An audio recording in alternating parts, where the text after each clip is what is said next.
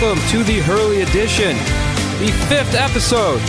We are climbing up the numbers of episodes to five.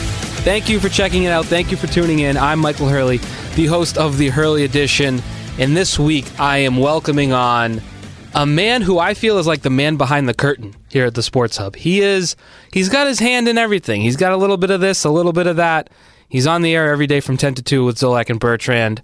He's got his weekend show with Trupiano. He puts together your, your favorite Squeaky Maz and Mad Mike clips. He he's cut so many 98 mile songs.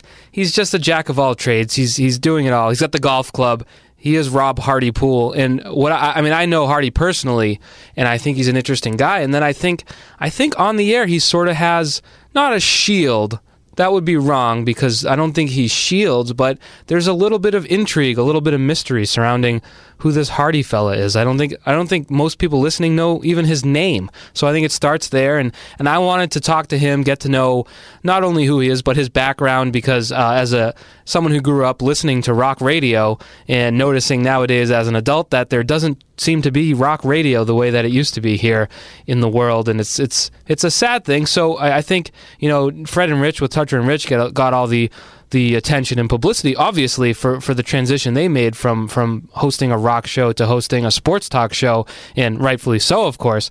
But Hardy made that same transition, and I think there's a lot to it, and there's a lot of interesting angles to, to discuss, and, and because I think it's understated how how I shouldn't say seamless because it wasn't. I'm sure there were some hiccups, but how how successful that that transition was, and Hardy was a part of it, having DJed at WBCN for a few years, for several years, uh, leading up to the the switch to the sports hub. So I think I think it's interesting, but ultimately that's up for you to decide. And what is not interesting is me talking about something that's interesting. So here we go, Rob Hardy Poole. Okay, joined now by the one and only Rob Hardy Poole. The thunderous applause is overwhelming. What do you? What, Thanks for coming in. when you were tapping the microphone, is that how you start the show? Is that That's like, like, your thing? uh, you know, in the colors, the color bars for TV. Yeah. That was my audio color bars. Okay. I don't, I don't have the tips of the. I'm not a professional like you, so that's Okay. what I want to talk. I do have one ground rule to start this podcast. One ground rule: when I come to talk to you, sometimes your eyes light up and you're like, "Oh, Hurley's here. This should be funny. This should be fun." And then other times your eyes go down and your shoulders slump and you're like, "God damn it, Hurley's here." well, So I just want you to talk to me the same way you always talk to me. I am going to light up this time because I have the time. Okay. The only time you'll see my shoulders slump and me look down is when I'm busy, and it's never quick with you. Yes, yes. I'm not known for my brevity. No, that's and it's not a bad thing. I mean, because you're an enjoyable person to talk to.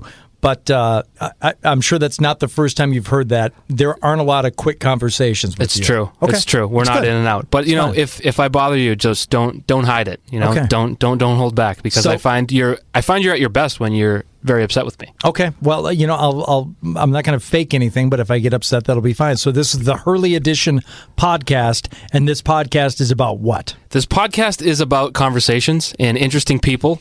And I've you were high on my list. Okay. I've been lucky so far in that the people that were high on my list have have agreed to come on. Okay. That's because I pay an exorbitant fee, as you know. Um, but you are a day one Sports Hub employee from Yeah. the, from from the ground floor, and you know you're better spoken than any of them. So I wanted to talk to you about about that. And Fir- also, first part, yes. Second part, maybe not so much. But yeah, I was here before day one as one of the tra- you know part Right. of the transition crew, and was here with BCN beforehand. So yeah. So by my estimations, Yeah. at 24, 23 hours a week for seven some odd, you're closing in on like 10,000 hours on the air. on the Sports Hub air. My math might be off, but um, it's in that range. Okay. And yet, so I, I, should feel be an expert. Ten thousand hours Yes. is the benchmark for becoming an expert in something. you're very close to being like the Michael Jordan of radio. But I still think, and you can dispute this, but I still think you're kind of a mystery man. You're kind of a, a you do more things than people realize, and there's there's you're not as as much of an open book maybe as as some of the other people. okay. Is that fair? Well, I think it's. I think it probably speaks to the way I've I've kind of been like my whole like adult life, and even before that, and that's you know to use a cliche, the you know jack of all trades, master of none. I do a lot of different things. I've always done a lot of different stuff, and I've neither had the the talent nor the inclination to pursue any of them to their, you know, logical end, which would be becoming the best at something. Uh, no, I'm pretty good, I think, at a at a lot of different things, which is not necessarily a, a, a route that I would recommend to people in terms of going about their life. But it it it has given me a very fulfilling and a very interesting and a very and a very colorful life and career. Uh, so maybe, maybe it is the way to go. I don't know. I mean, it seems to me like every day of work for you is different than the day before it. Yeah, generally, yeah, which is great, and that's how I love it. I mean, I still, I, I mean, this week alone, I will probably engage in five totally different things uh, for my quote unquote work. You know, what do you do? Well, you know, this week I'm going to, you know, be on the air with Zolak and Bertrand five days. Um, I'm also going to go off tomorrow and shoot a commercial that I auditioned for um, with uh, David Ortiz is the star of it, but it's a Really? it's a Skechers commercial, and they were looking for uh, 35 to 45 year old golfers. So you auditioned not as Hardy radio personality, as man Just- with shirt. Just yeah, just a guy, which was galling for me. I felt like Joan Crawford. Can you believe that Mayer wants me to do a screen test? But no, I don't mind going in as an unknown because I largely am an unknown. So I went, I went in and auditioned, and I, I had to go in for a callback, and Wow. all of this for a job as an extra. Hollywood You know, Hardy. uh, you know, as an extra in a Skechers commercial with David Ortiz. But you know what? I would rather go do that. That, that- I, I always, I always err on the side of doing something than not doing something. Why not? I seriously, some people are like, I don't want to do that. I don't want to do. No, people think you know I crap on everything and I'm negative. No, I've done a lot of different stuff in my life, and I continue to do new things. So you know, I, I'm going to be doing that tomorrow. I'm going to be working a, a, a Revolution game on Friday night. Uh, early Saturday morning, I have to be, you know, down doing an appearance before the, uh, you know, some MS uh, bikeathon thing, and then I'll be, you know, Any cannons games this week? uh, no cannons, no, no, no. I kind of uh, gave you handed the mantle or uh, passed really? the baton over to uh, Big Jim Murray on that this year. Oh, But wow, no, I mean uh, the production stuff they'll do for Felger Maz and puppets and all this stuff. Yeah, I'm just I'm always I, I guess I'm trying to keep myself interested all the time. I want to get into all the things you do here Okay. later, but I want Okay. to because I feel like, and uh, granted, I didn't Google that hard, but you are almost ungoogleable. you, to get information on you, I did Google, and I go through about two pages, and I'm like, okay, that's enough googling on Hardy today. But it starts with, I guess, operating under a nickname, and is that is that a requirement of rock radio? I mean, I imagine you can't be like, welcome No. to this is 99X, and you're listening to Rob. Nope. No, Nope. you could have Uh, been Rob. Uh, I could have been anything. My nickname before I got into radio was Hardy. It was a nickname I got when I was in college, and just everybody called me Hardy. Assumed my name was Hardy, and I was introduced to. Um, in fact, I was Rob Poole on the radio on New Country 102 WILS. Today's hot country favorites back to back. Wow. Um, did you turn the monitors down during the uh, music breaks there, or did you Yeah, jam? it was it was brutal. But you know, yeah, I had to do it. You know, you had to get you know some tape. Had to get a, a job in radio before I could get the job I really wanted, which was at an alternative station in East Lansing, Michigan. And I got introduced to the program director, uh, you know, through a mutual friend who introduced me as Hardy. He's like, "Oh, Hardy, that sounds good. Okay, well, uh, Hardy, you're going to be on the air tonight." And they put me down on the schedule, you know, for my first shift, two a.m. to six a.m. Nice. in the middle of the week as Hardy. I'm like, okay, it's Hardy and that's uh, that's I just that's how I became known in in radio. That was uh, February of 1994. So for 23 years, pretty much any time I've gone on the radio since then, I've been Hardy. It's interesting. It's not bad. I've always wondered. it's all right. I mean, the the name Hardy itself, uh, how I got it is not as interesting, but that's what I've been called for pretty much my entire adult life. How did you get it? In college there was this guy on in my dorm who who thought my name was Rod instead of Rob and he started calling me Hot Rod. I was in a jock dorm Okay. at Michigan State, you know, like a lot of football players and you know, Lax Bros? You, know, and it, it no, I don't know. I don't know if uh, Lax Bros were a thing Yeah. when I started at Michigan State. They were little lax baby bros. yeah, exactly. They were growing up. But you know, I was very timid. I was I was small. You know, I was uh, you know I didn't I didn't grow into anything resembling a, a, human adult man until I was well into my twenties. So I, I didn't have the heart to correct him or or the courage to. So Just went by a different there's name. There's Rod. Yeah. Hey, what's up? Hot Rod. Well, there goes Hot Rod. Hey, look, there's Hot Rod Hart. Hot Rod Hearts, everybody, which is a Bobby Dupree song from the 70s. Hot Rod Hearts got shortened to Hearts. Hearts became Hardy. So from my freshman year at Michigan State, I've been known as Hardy. You said that wasn't a good story. it's Not a good story. well, it is a bad story, but it's a good story. it's a good bad story. Okay.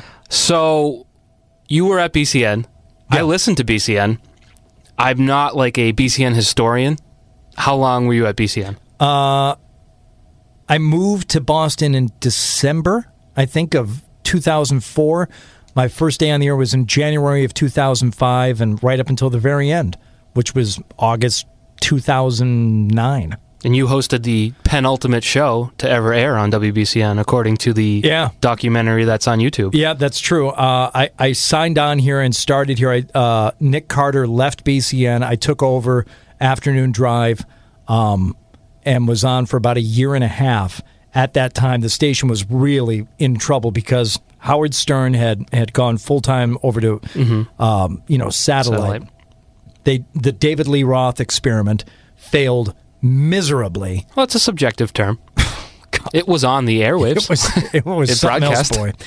And around that time, uh, everybody was trying to figure out how to fix it and how to how to fix you know not only that whole experiment, but but WBCN specifically. And to do that, I think what happened, and you can double check, you know, my sources on this, but I was always told that two morning shows got hired at the same time.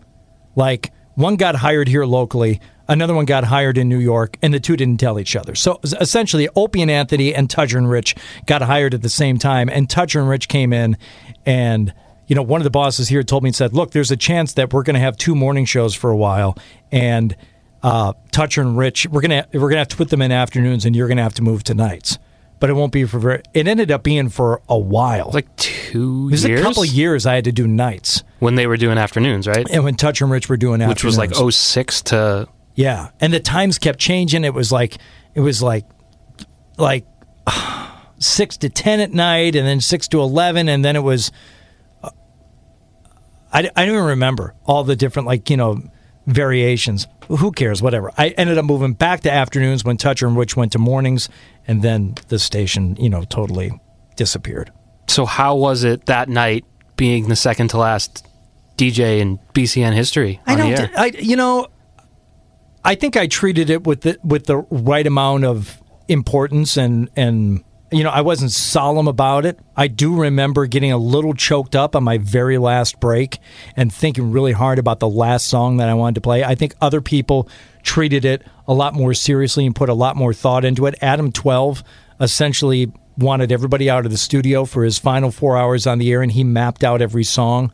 Uh, and that just speaks to the professional that he was. I had a bunch of music I wanted to play, but I also had people I wanted to put on the air. Robbie Roadsteamer came in, and he was on with me for a while, and other people were like in and out. I think maybe Carter Allen came in with me. Charles Laquidara had, had phoned in either that day or the day before, and I was kind of loose about it.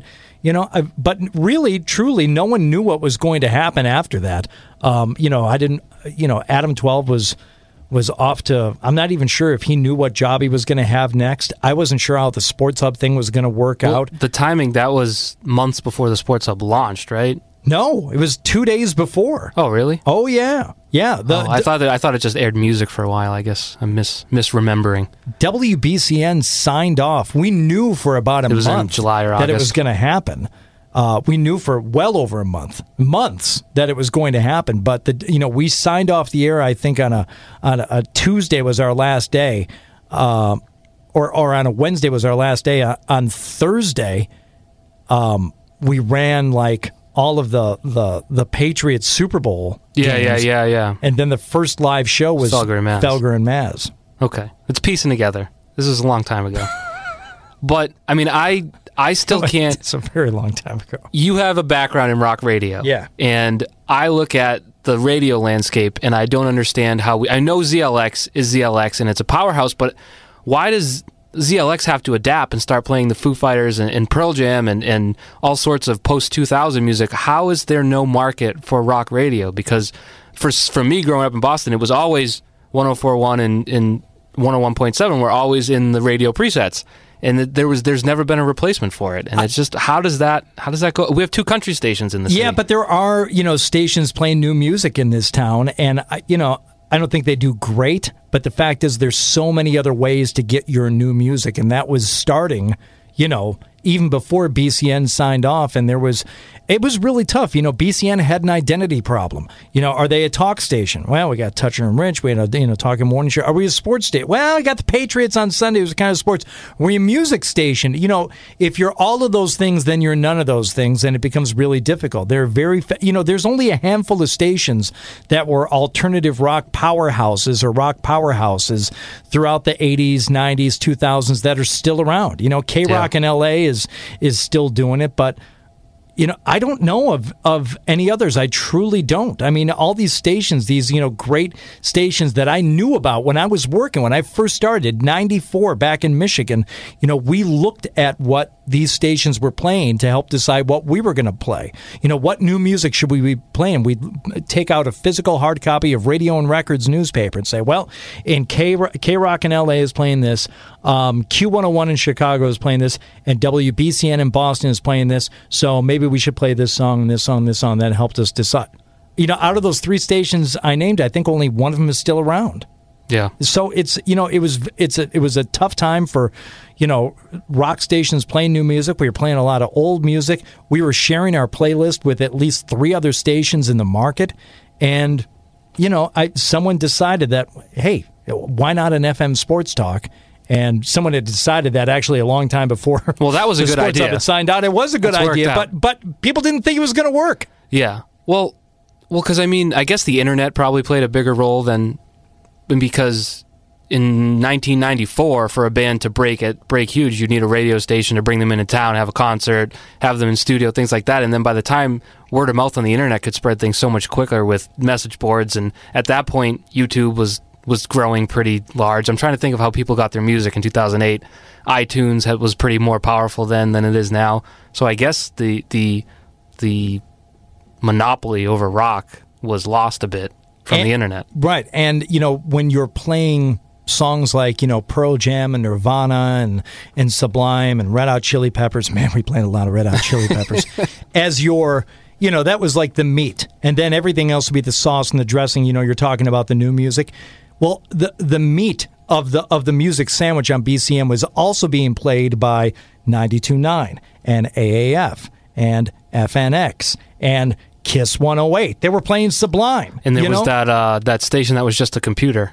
Mike Mike FM or Mike I don't know Mike Radio, and I don't even remember what they were playing, but yeah, probably live. a lot of live. So there, every five songs was live. Yeah, there were a lot of different ways to get the you know the the same chicken that we were serving up, um, and it, it became just an unsustainable product. So you know, the Sports Hub was launched, and like I said, and thinking, you know, a lot of people thought it wouldn't necessarily work. And lo and behold, here we are. It's worked out, and we'll, I want to get into your role in that right. later, but I don't want to leave the rock radio topic yet because right. a personal admission, I guess, a confession here is I'm always intimidated by rock radio DJs and rock radio people because they seem to know everything about everything. Um, like, I don't know, Jim Morrison, like blue T-shirts on Tuesdays in June and things like that. Are you encyclopedic with your with your rock knowledge and history? I mean, from like '90s alternative and grunge and and uh, well into the 2000s, I know a lot. But let me just say, Hurley, a, a rock radio DJ is the last person on the planet you should be intimidated by. Well, I'm intimidated by intimidated by everybody. So no, you're not. That's among that's, that's not true. And let me say this. It, the worst part about working in radio is you have to work with radio people, hmm. and that is I, I, will reserve that mostly for the music radio people, and I was one of them, and I get it. In an insufferable lot. Well, it's kind of like an insular life. You're kind of you and your microphone and your computer. No, yeah, but you know, you think you're bigger and more important than you are. You know, you expect, you know, some degree of respect, and for what? You know, you're not making the music. I've got a microphone. You're, yeah, you're talking for like 30 seconds, three or four times an hour. What? What? What? You're supposed to be treated as something special. Uh, well, it's always meant something. like it's it silly. Has, it has. But it's always, you know, had a certain gravitas to but it. But I'm one of them, and I get a radio people. They're the worst. the worst. Yeah, but I, I, I still do music radio. That's one of the other things that I do when you're listening right, off right, all the right. things all the things I'm going to do this week. One of the things I'm going to do this week is is a show on Sirius XM on lithium. Um, which is the 90s alternative and grunge channel. I've been doing that for, I don't know, going back to last year. So, yeah, I mean, one of the reasons why I got that gig is like, yeah, I know a lot about these bands. You know, I interviewed. So all the bands you experienced and sort of grew up and grew through your 20s, Yeah. actually experiencing is where your expertise lies. Sure. You're not like a 70s, I, I got 70s didn't British I start rock. this whole thing by Yeah. saying I'm not an expert at anything? Okay. Okay. Oh, yeah. Okay. So you are closer to the expert there than in other Maybe areas. maybe in other areas. 80s electronica. Right. So I have because you are ungoogleable, not on Wikipedia, as far as I know. Right. Probably not. Uh, I've got your life in Michigan. Yeah. I've got a question mark. I've got a question mark. I've got Vegas. I've got a question mark, and then I've got Boston. Michigan, Albuquerque, New Mexico. Ooh. For about two and a half years at a at a radio station there called 107.9 The Edge. Um, from there to Las Vegas for about six, seven years at a CBS alternative rock station, which was a flamethrower. That station was ginormous. It- I can it was ju- imagine. yeah, it just we, we were playing very like I, I- I went there in '98 and the station was already doing well, and then as the city grew, the station kind of grew, and we were you know we were doing things that were unheard of at the time. It seems so tame now, but oh my God, there's a station playing Prodigy "Smack My Bitch Up" at 10 o'clock in the morning.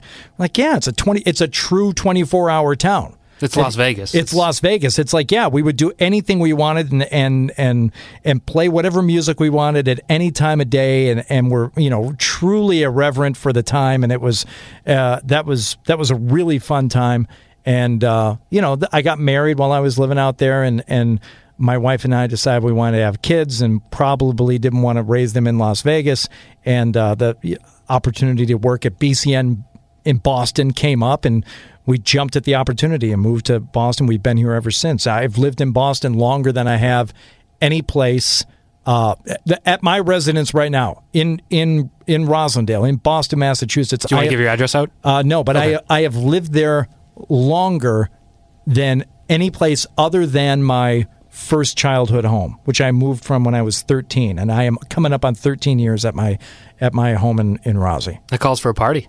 Yeah, I mean it's You're it- officially becoming a Bostonian. My kids are Boston. Not that you're not, My but my kids born and raised in the city of Boston. That that says that means something.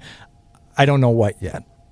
it's identity. It is for them. It will be. They are Bostonians. And it's better than Las Vegas, I have Oh. to imagine. I don't know what the school system is like, um, what kind of teachers are drawn to the Las Vegas area, but I imagine they take a lot of sick days. I think it's maybe like that the- was bad. Maybe that's wrong of me. Maybe is- that's wrong. It is one of the largest school districts in the country. It might be second only to the New York City public school system. The Clark County school system is huge. I just remember reading about when the Raiders were announced to go to Vegas. There was something about the school system needing like billions of dollars that they won't get, but the, the football stadium will I, get built. I really liked living in Vegas. It was a fun place Well, to you were what, late 20s, early 30s? yeah. but- on a rock Ma- station? making just a little bit of money for the first time in my life. So cheap to live out there. Yes, working for a, a rock station. was your where- time slot? Uh, I did nights for a long time. Oh. Seven to eleven or seven to midnight, and then I, I That's moved- like the morning in the in Vegas, yeah, isn't it? yeah. I, was, I like moved to middays after a while, but yeah, I mean, I, the the station was called Extreme Radio. We used to do something called the Triple Extreme Cruise,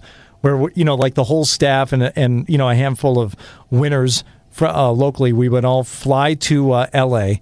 and and then drive over to Long Beach and get on a a boat and take a three day cruise to Ensenada with members from the adult film industry Oh. that would also that would sponsor the trip, either Vivid Video or one of them. It was called the Triple X Extreme Cruise. That was the type of promotions we did at that radio station. Yeah, it was it was the the wildest, you know, most fun time of my life. Of course it was. That sounds like- Of course it was. If you were to say I was a, a rock DJ in Vegas, what would a promotion be like? I think that's what most people would conjure up in their head. Yeah, well, I mean, we would do some standard giveaways. It's like, oh, there's a golf tournament coming to town. We have to give away tickets. What should we do?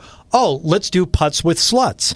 And we would take a little practice green over to the Spearmint Rhino, and they would sponsor an event, and it would, we would have like a putting contest at a strip club. Naturally, yeah. I think I, mean, remember that's- learning about that in one of my communications classes Yes. uh, in college. Um, so that sounds like so, but it was just a matter of time to reach a certain level of adulthood, or could you have done that? For is that station still existing? Oh yeah, Yeah? yeah. One In fact, I went on the air there. Uh, uh, That was a weird at- way to ask that. Is it still existing? Yeah, like a guest DJ spot uh, a little over a year ago uh, for the 20th anniversary of the of the radio station. Was that it? Is that what I was out there for? Can't remember. I vaguely remember that. Yeah, yeah, yeah. So I went out there, and uh, they're still there, and some of the people I worked with are still there. And yeah, like I said, I, Las Vegas is a is a fine town to live in, um, as long as you don't get carried away. In the first few years there, I did get carried away, but you know, that's that's life. It's living. I think most people would. Sure, why not? So we covered the BCN Okay. era pretty much. You, Yeah. you covered that pretty well. Yep. So it starts, you find out probably in the spring of 09 that something's changing, that BCN is ending, that the sports hub is coming. Somewhere between March and July, you probably learned all that. So it finally flips and what is what is that like for you having not done as far as I know sports talk radio before? Well, you know, they approached me and Toucher and Rich, uh, and I don't know if our conversations were, were similar, but it was, for me, it was, we're to audition. Give, if you want to work at the Sports Hub, you can try out. Essentially, you know, I'd already been a CBS employee for a while. Like, all right, so uh, essentially, if you want to keep your job with CBS, you have to audition for it. You know, you hear about this in corporate America. You have to re interview for your job at a lower salary. And that's exactly what happened. In fact, I wasn't even salaried at the beginning. It's like, okay, you've been a full time DJ and a production guy for CBS for all these years. That all ends on August, whatever, 13th, 2009. And if you want a part time job on the sports station, you have to try out for it. How does that work? Just because the call letters are changing? Well, I was a rock DJ, I wasn't a sports guy. It's the same company though. That's that's. So what? Crazy. you know, it's like. If I mean, there were probably seven million if we applicants for that spot, so it's not. We worked for Nike and we were really good at making shoes, but the next day say, actually, we're going to make blenders now. say, okay, well, I, I kind of know. How, I think I can, you know. I did. guess. aud- I did audition. Did a couple of different like you know tryout shows and and and you know did get a job and you know Jerry Trupiano and I were the first weekend show ever on the station. You know, two days after the station launched, we were on at eight o'clock on a Saturday morning. How'd And- that go? Um, I was terrified. Terrified. I was used to talking for just, you know, no more than a couple of minutes, Right. three or four times an hour. And now, you know, the guy points at you 8 a.m., go. And you got to fill until 8.15. Go. Go. Talk. And it's the middle of Luckily- the summer. Doesn't help. right. Could have been like you know February. Oh, man. I can't, I can't even think back. If, if you were to, you know, my hell would probably be those few days leading up to that first show. Just living those days over and over. My Groundhog Day hell because I was terrified. I really was. And you know everyone's listening, looking to make decided judgments about the station and about you and about right the away. show. Yes. Yes. So, I mean, Boston sports fans not always known as the most accommodating group. They want to test you, test your knowledge, test your history. Was there an intimidation factor? Oh yeah, there was a guy who called in. It was probably only our second or third show we had ever done, and some guy called up and said, "What gives you any license to be on the air talking sports? Like, do you know where Joe Montana went to college? Do you even know that?" I'm like, "Well, that's a random question." And at that moment, I didn't. You know, someone you're live on the radio, and someone puts you on the spot, and it's like, you know, I knew before then, and I certainly know after then. Where did Joe Montana go to college? Siri won't answer. Montana's college was Notre Dame. Oh, how about that? yeah, Remember the. Fighting Irish? yeah, see, you didn't know either. no, it's like one of those things you know until you're put on the spot. You know, it's I I heard somebody do this to to Fred Toucher yesterday. Yes, uh, talking about the Celtics. Can you name the starting five? They named the starting five. And it's Fred like- handled that masterfully. yeah, uh, it's like of course you can, but it's like when you're live on the radio and somebody's calling you out and you're in an argument with somebody. Oh, wait a second. Are you, are you talking about wait? Because Tyler's hold on a second. It was uh, The, the Amir starting lineup Johnson. changed 30 Yeah. times in 40 games. It's like I can I can definitely I can give you three. I can definitely give you three right off the top of my head. but- Isaiah started. Yeah, it's Al Horford, Isaiah. Yeah, I can I can I can get close. So yeah, it's it was totally intimidating, he was right. Nothing gave me the right to be on the air in that moment except for one thing. I knew how to do radio. Right. And that's what I think they figured out really early on on this station. Whether it was me or Toucher and Rich or some of the producers they brought over, was that in addition to sports guys, they needed radio guys here mm-hmm. from the very beginning. And I knew how to do radio. I had done, you know, morning shows, afternoon shows. I'd worked in different formats. I had done college. I started doing radio in high school back in 1987, doing a daily morning show. Man, I, if there's one thing I do know, if you could make a, a case for me being, you An know, quote unquote expert at any one thing, it's just like being on the radio. Okay. I'm not saying I'm great at it and I'm not hosting in my own daily show, but I know how to be on the radio every day. And that's what they needed. They needed guys who knew how to be on the radio every day. And that's how I think I was able to. You know, parlay that audition into an actual job with the Sports Hub and then keep convincing the bosses and other shows. It's like, hey, if you need, you know, a production piece, maybe I can do it for you. If you need someone to host a golf show, I would love to do that. If you need somebody to go do this event, I can do that. It's all under the umbrella of radio. And I did, uh, in my Googling, come across your work with BCN at the opening of CBS Scene where you scored a one on one with Tom Brady. Yeah. You got him to sarcastically answer all of their sneaky injury practices. You could have really, that could have really done some damage uh, in the uh, news front. Something tells me uh, Brady does not remember that interview and would not hold it against me. And uh, it was a red carpet deal for the what, what was it? Uh, it was the opening of CBS scene. scene. I've seen him do many interviews over the years. He looked very much like he did not want to speak to you, but he saw that the camera was on, and so he gave you two answers, and so it wasn't bad. yeah, yeah. It wasn't, Well, it wasn't too bad. So you made the transition largely a rock DJ going to the sports station without really any like landing area. You just had to do it.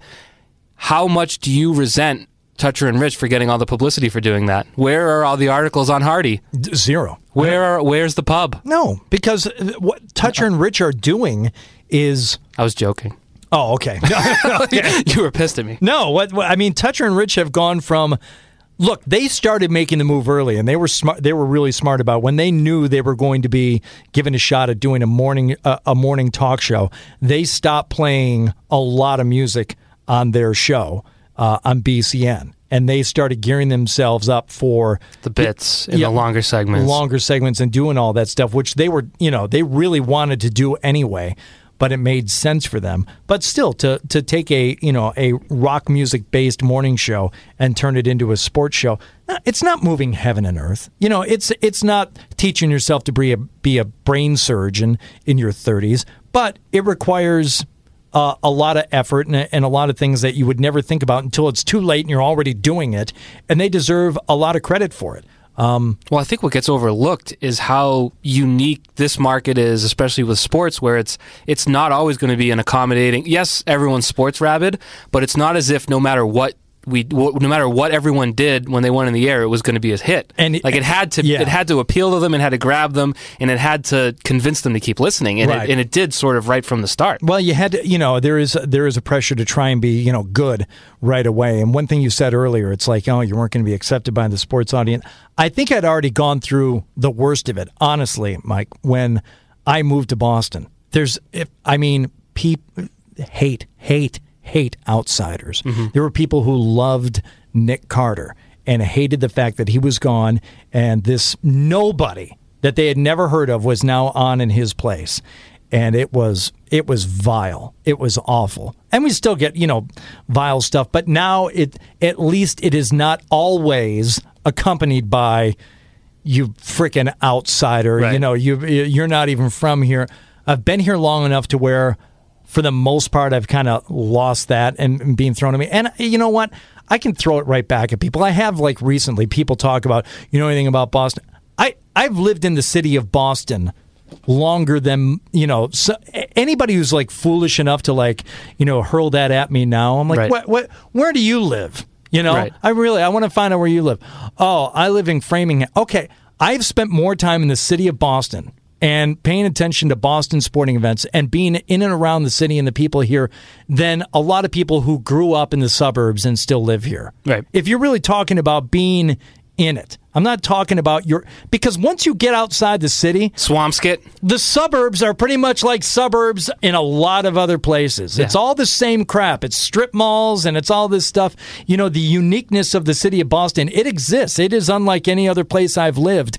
But the further out you go, the less there is that's unique about it. So I don't know. except for the Dunkin' Donuts. That's a bit unique.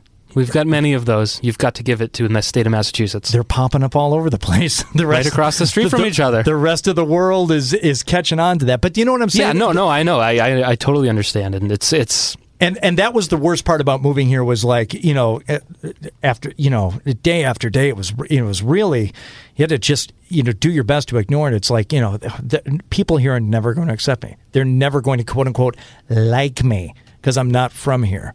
So And there's some sort of hump to just get over, and yeah i don't know what it is. Five years ten years never you know.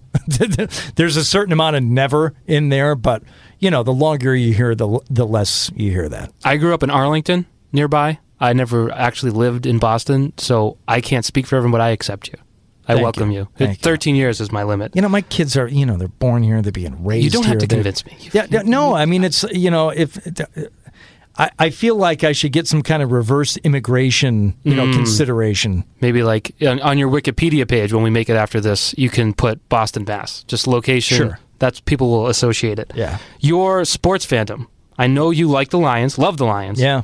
Uh, the Red Wings, I believe, are in there, and Yep. then Michigan State. Yeah, Is those that- are, yeah, very good. Yeah, That's that's what I gather. That's it. Those are the big three. Not a lot of love for the Tigers, no, Pistons, uh, Pistons certainly, old but school. Um, They're very boring it- now. everything happens. I think to somebody in their in their sports fandom that kind of like turns you off of a team. Was there Um, one moment? for the? And Was, I it, the, was it the Malice at the Palace? I still like the Red Wings, and I I still follow them, uh, but it was for me when they signed Chris Chelios, and I, I'm what? What at like 45? I'm like, he was a Blackhawk. Like, what did it? You know, it was like an awakening. You know, like oh. These guys don't care, you know. And I was I was at Joe Louis. I, I was living in New Mexico, but uh, a buddy of mine called me up like the the night before Game Four at Joe Louis Arena, 1997, when the Red Wings had, were already up three nothing in the series against the Flyers. And this guy's name was the guy that I worked with at a, at a rock station in Lansing, New Rock Johnny D. New Rock calls me up with, Hardy. He had this real gravelly voice. The Wings are going to win the cup. You get here, you're going to the game. I'm like, are you serious? He goes, you're in, brother. Just get here. so I, you know, I'm not making any money at that point. I'm living by myself in like this 400 square foot apartment in Albuquerque, but I max out my, you know, credit union credit card, and I get an overnight, you know, red eye on Southwest, and I fly home. And I, I go to the bar where New you know New Rock was then working because he got fired from his radio job, and I go in there. I'm like, I'm here, dude. He goes, All right, you made it. Now, you don't have a quote unquote ticket. but here's what I got. And it turned out that his sister knew an usher at the Joe and was going to let us in. I'm like, I can't believe I've like bankrupted myself. Like life is over. I can't believe I did this. We, we go to the game. We go to the Joe that night, and it's predetermined. The Red Wings are going to win the cup for the first time in 40 some odd years, and they're going to sweep the Flyers. And there's this big thing going on. And there's no way we're getting in. There's no way. We go up to the door. We hand the usher, the one that she knows, four tickets to the Shrine Circus. It's before the days of scanners. He looks at him, rips the tickets. Go ahead. Later on, he met up with us. We gave him 50 bucks each. So I was in the Joe for when the Wings won the cup, and that was that was like the the the height of my Red Wing fandom. It mm-hmm. was awesome. And then, you know, something happens. A few Yeah. years later, it's like yeah, you move away, you go back. It's like they signed Chelios. It's like yeah, you kind of fall out of love with him for a while. Still love him. I love the Pistons. What you know? What? Oh my God, the Bad Boys era, Right. and and I'm sure a little revival when they won in 03, 04. that was the toughest thing though to oh yeah that was huge i got my wife to be a you know a, a, a celtics fan at that or excuse me a pistons Look fan at you, at that you little Bostonian. Oh, my- Can't get it out of your head. that's the one team I'll always have trouble rooting for is the Celtics because of what they did to the Pistons in the 80s. You and Felger both seem very affected by whatever the Celtics did in the 80s to your local well, it teams. was I mean I was what 15 15, 16 years old. I mean, like formative sports years when Bird stole the inbounding pass. When Bird stole the ball in that inbounding pass and dished it to DJ and he laid it in, and it changed the entire momentum of the series. Mm-hmm. And the and the Celtics went went on to eliminate Detroit from the postseason. That was that was when you first thought that Detroit had a real chance of winning in '87, and it's like they didn't end up winning it all until 89 and then they won back to back but it's like no i hated i hated what the celtics did to that team i hated watching danny ainge because he was so good and he was making shots i just hated it hated it. That's one thing i'll always have trouble with.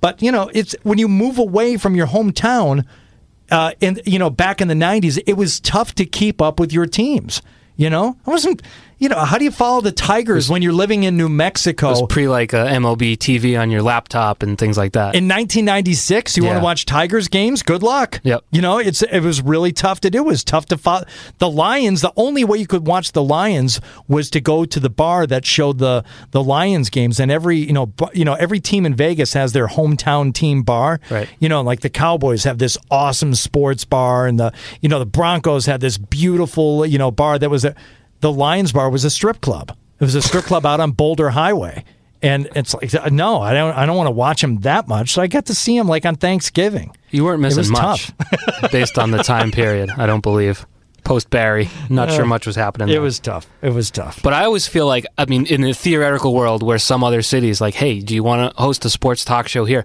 I would be terrified to do it because I could talk modern day sports and maybe the t- past 10, 15 years, but anything beyond that, I know that I'm going to get schooled on. I can't talk about, you know, the 1985 Knicks with great. I, I don't have that experience. Right. So, like, there's no way to replicate that. And I mean, I'm sure there's ways around it, but is it Well, there, just- there are ways around it, and the first thing I could have done was like what Da did. I mean, he I don't know if this is true, but I heard him say once that he like literally read like Boston sports history books because he was moving here from Miami and Yeah. knew nothing. I had already been living here for about five years, so knew enough as to you know what was going Yeah. on with the teams. And you know, on BCN, I did a, a weekly thing with Mike Gorman. And uh, you know, I talked to Jerry Remy on my BCN show. Uh, We had a regular thing for a while. You know, it was the Rem Dog, sponsored by whatever, probably seven different sponsors, probably. no, I think it was one. I think it was probably that uh, Red Dog beer. That the delicious Red Dog yeah, beer. you know, something like that. You So don't see that too often anymore. I already had an inclina- uh, in uh, inclination. Excuse me, An Um, inkling. an inkling of of what you know the the the landscape was all about. But I also quickly learned that what happened in the past is not nearly as important as what was happening. Like a right now, and b what is your opinion about that? Right. That's definitely changed over the past five to seven years. Is just having that But you- reaction and things like that. But you hear how Felger launched in, you know, uh, you know, his day when he had already been doing sports talk in this town. He had already been, you know, he made his bones in this town on the, you know, on the Herald, you know, high school desk for years. He knew, he already knew how to do it. I'm not saying he's not getting any better at it, but Right. yes, you come in with what's happening right now, and what is your opinion on that right now? And that's like ninety five percent That's of what you need to know. 95% of the gig, right? Yeah. Know what's going on right now. Oh, what about four years? ago? Eh, anybody can look that up. You can figure it.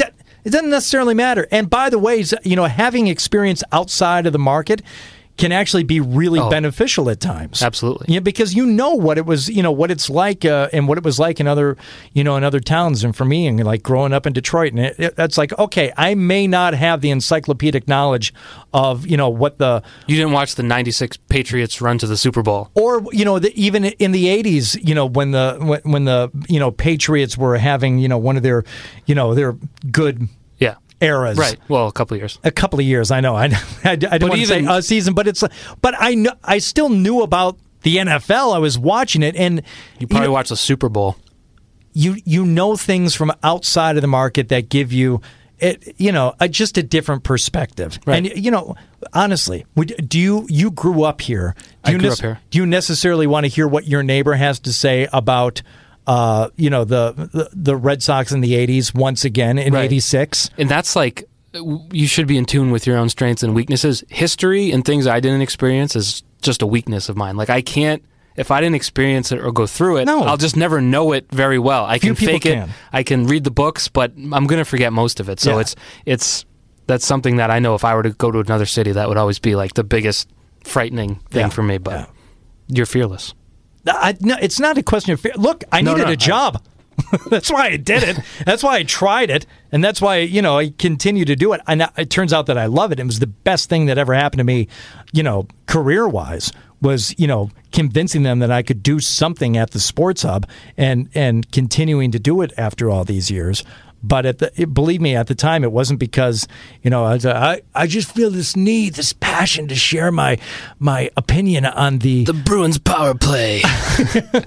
and what the Bruins are going to do in the 2009 2010 season. No, That was a good I- season. I had you know a, a young daughter. I had a, a you know a, a son that was you know going to be born. Well, uh, that's a whole another story. But you know, it's just and you had a very specific skill set. It was a really really rough August. Uh, That's that summer for me leading up to BCN going away. That was really rough. We had we had you know I don't want to get into like too much personal stuff, but my wife and I.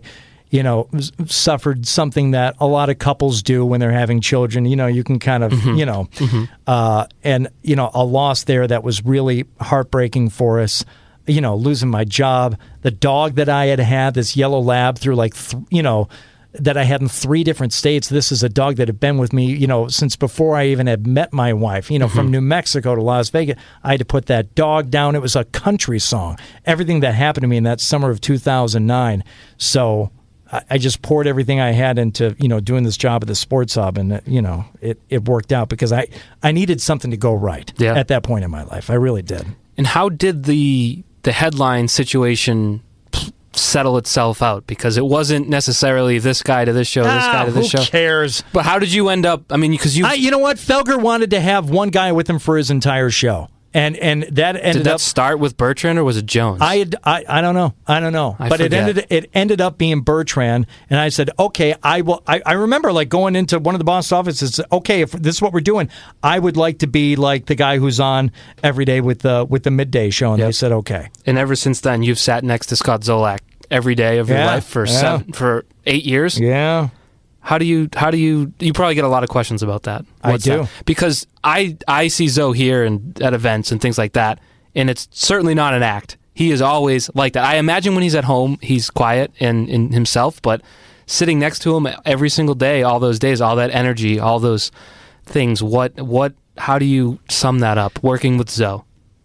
I you know I got a couple of stock answers for this. I don't want the stock answer. I want the real answer, deep down in the heart. I love the guy. I mean, I we drive each other crazy. Uh, and, and and and he drives me absolutely nuts sometimes, and I'm sure I I drive him nuts. And there are days he just can't stand the the sight of each other, but not even for a day. With Zoe, he has a you know a certain way about him where you, you a can't stay mad at him, and b he can't stay mad at people. He's just a good dude. This, eh, this, the stock answer, honestly, Hurley is is the truthful one. He sounds like a, you know, a twelve year old on the air. In real life, he's more like a ten year old. He is, you know, even more. So, he's he's on his best behavior on the air. He is, I mean, just overflowing with like energy and passion. He bounces around, and I mean, I, I love him, and I like you said, it's been every day for almost it'll be eight years in the fall, right? Right. Is that right? Yeah. Oh nine to 017. I'm not good at math, but I'm thinking we're closing in on eight. Yeah, it just becomes you know part of, part of your life, and he's one of these people that's just in my life as much as you know anyone is over these last eight years, Eh, more so in in a lot of ways, but. uh He's a character. It's true. It's true. It's true. Frickin' loon. I mean, his whole life is an interesting, the whole process and, and the rise of Zoe is a, a, a book in itself It- that will someday be written. Hopefully by Zoe. What if if you ever have a chance to be like out on the town with Zoe? It is something special, and it doesn't have to be like Foxborough or even Boston. You can be down at Fox. Chandler, Arizona was a was a good time. Yeah, but there's a lot of Patriots fans down there. I'm just saying, like, go to Yeah. Connecticut, go to Fox. But yeah, there's a lot of Boston people that I like every ten seconds. Zo, stop, Zoe, Zoe, Zoe, Zoe. And he, it's the most natural thing in the world for him. It's a magnet. Yeah, like there's there's no act with it. Mm-hmm, It's like not phony. There's no, none of it's an act. That's him. If it is, it's a very it's a 24 hours, seven days a week act. I'm telling you, it's not an act. Um, all right, so I know that you have a very specific guideline in your head of what a podcast length should be. This so I, I don't want. I'm sorry, but you're you know this is that's that's on you. That's Oh, on you. So I mean, you can't even complain. So what things that you do off the air that people might I mean was the final word with the Mad Mike and Squeaky Maz your brainchild? I don't know who originally thought it. it may have been even the producer before Jimmy Stewart. It may have been Be Real. Okay, Uh, came up with like you know making Maz's voice squeaky. But yeah, obviously, uh, you know, you've obviously taken it and, and made it a thing. and but yeah, made it a thing. And yeah, you know, they're- believe me, I would like to change it up, but they don't want to change it. They Well, want to do the same thing every week. you threw the mm-hmm. puppets in there. Now you can add puppeteer to the list of So- things that you're moderately good at. At some point, I, I had a moment where I said, you know what show I really liked was Crank Yankers. We, Yep. we could do like a Crank Yankers type of thing with the Felger and Maz final word. And so, yeah, we had the puppets made. And so doing that now, too. You got that. Is it fair to say the station would just crumble if you missed a week? Oh, yeah. Yeah. Ab- absolutely. One day at most. Place can't function without me. How dare you? Well, you know, I think we I think we we surpassed your time limit. So I'm gonna I'm gonna I'm gonna I'm gonna call it. Okay. One more question. Yeah. Why don't you ever give me all your free golf stuff that you get for the golf club? What free golf stuff do you want? I could use like a set of irons, real bad. Maybe like a couple dozen Pro V ones. You know, what makes you think I get all that stuff for free? because you're the radio golf man. You are the one radio golf man. Occasionally, I do have things uh, given to me. Sometimes they're just for a product test. Mm. Other Do they find their way into your basement? other times I, I do get things, but I may only get one of them. Mm-hmm. If if if I get multiples of a thing in the future, uh, I will I will gladly hand them over to you. I really need a set of irons. That's just really what it comes down you to. need to go get fit. You really do. Yeah. Well, Don't- all, all the giant golf stores are closing. You got to get them while you can. There's still The places you can go get fit it. for irons, or you know, check out you know the Callaway demo days and fitting days. And go, This is no. This is a no promo area here. Let's let's cool it with the with the with the product placement. I'm just saying the Unless Epic- you're getting a free iron set, then I see what you're doing. No, no, no. The, the the Callaway Epic Driver with the jailbreak technology is going to revolutionize the game. And Oh, what's that? Your mic seemed to have cut out just then. All right. Thank you so much for the time. Thank I, you. Were you interesting? You were worried that you, your answer when I asked I you to be on. so. I think it was interesting. yeah. You know, someday people will look back and say, "Rock radio, what a what a concept." People people did it. People played alternative rock on the radio. yeah, it was a good time, but I bet. I think that time has passed. Sad. For what we did and the way we did it, it'd be tough to do that again. The thing with BCN and all those other rock stations is that like there were only a, a- few TV stations and a few radio stations, 70s and 80s. So if you want to know what was going on, you want to know right away, you had to turn on the radio. Now there's a lot of ways of finding stuff mm-hmm. out and finding music and doing all this stuff. So I don't know. It was, you know, it was a moment in time. Mm-hmm. A long moment in time, but It was, and it was great. But yeah, here we are. Twitter ruined everything. Next week, I'm going to interview you. Let's do it. Okay. The Hardy the Hardy edition. Yeah. The the Hot Rod Hot Rod Heart edition. Doing it. Alrighty there. So there's Mr. Hardy, Mr. Hot Rod. Got a new nickname for him out of it, so I'm excited about that. He, uh, I, I, I asked everything I wanted to ask. I really wanted to know about a lot of that history, and, being a rock DJ in Las Vegas in your late 20s, early 30s sounds like an interesting time. So uh, it was good to get a couple of those stories and you know the the BCN transition. You know, I was always a big BCN fan, so any story about BCN is always interesting to me. So I hope you enjoyed that. I know I, I don't know what the right length of a podcast is. If the conversation's dead, then you kill it. If it's still going, then it goes on, and that one went on. So you know what? If you made it this far, I do appreciate it. I appreciate you checking it out at all. Uh, it's really a, a cool experience to have people say, Hey, I listen to your podcast. I never knew that that would be a cool feeling, but it is. So thank you. I appreciate it. Uh, feel free to, if you want, subscribe on iTunes, leave a nice review. Um, tell me how handsome or ugly I am, though I prefer the handsome ones. But that's up to you. Again, this is this is your world, your podcast. I'm not here to tell you what to do. Uh, thank you again for checking it out. Thank you to Hardy for generously donating his time. I actually didn't pay him anything, so that was nice of him to do. And you know, I'll be back next week, and I want to thank you one last time. Thank you. See you next week.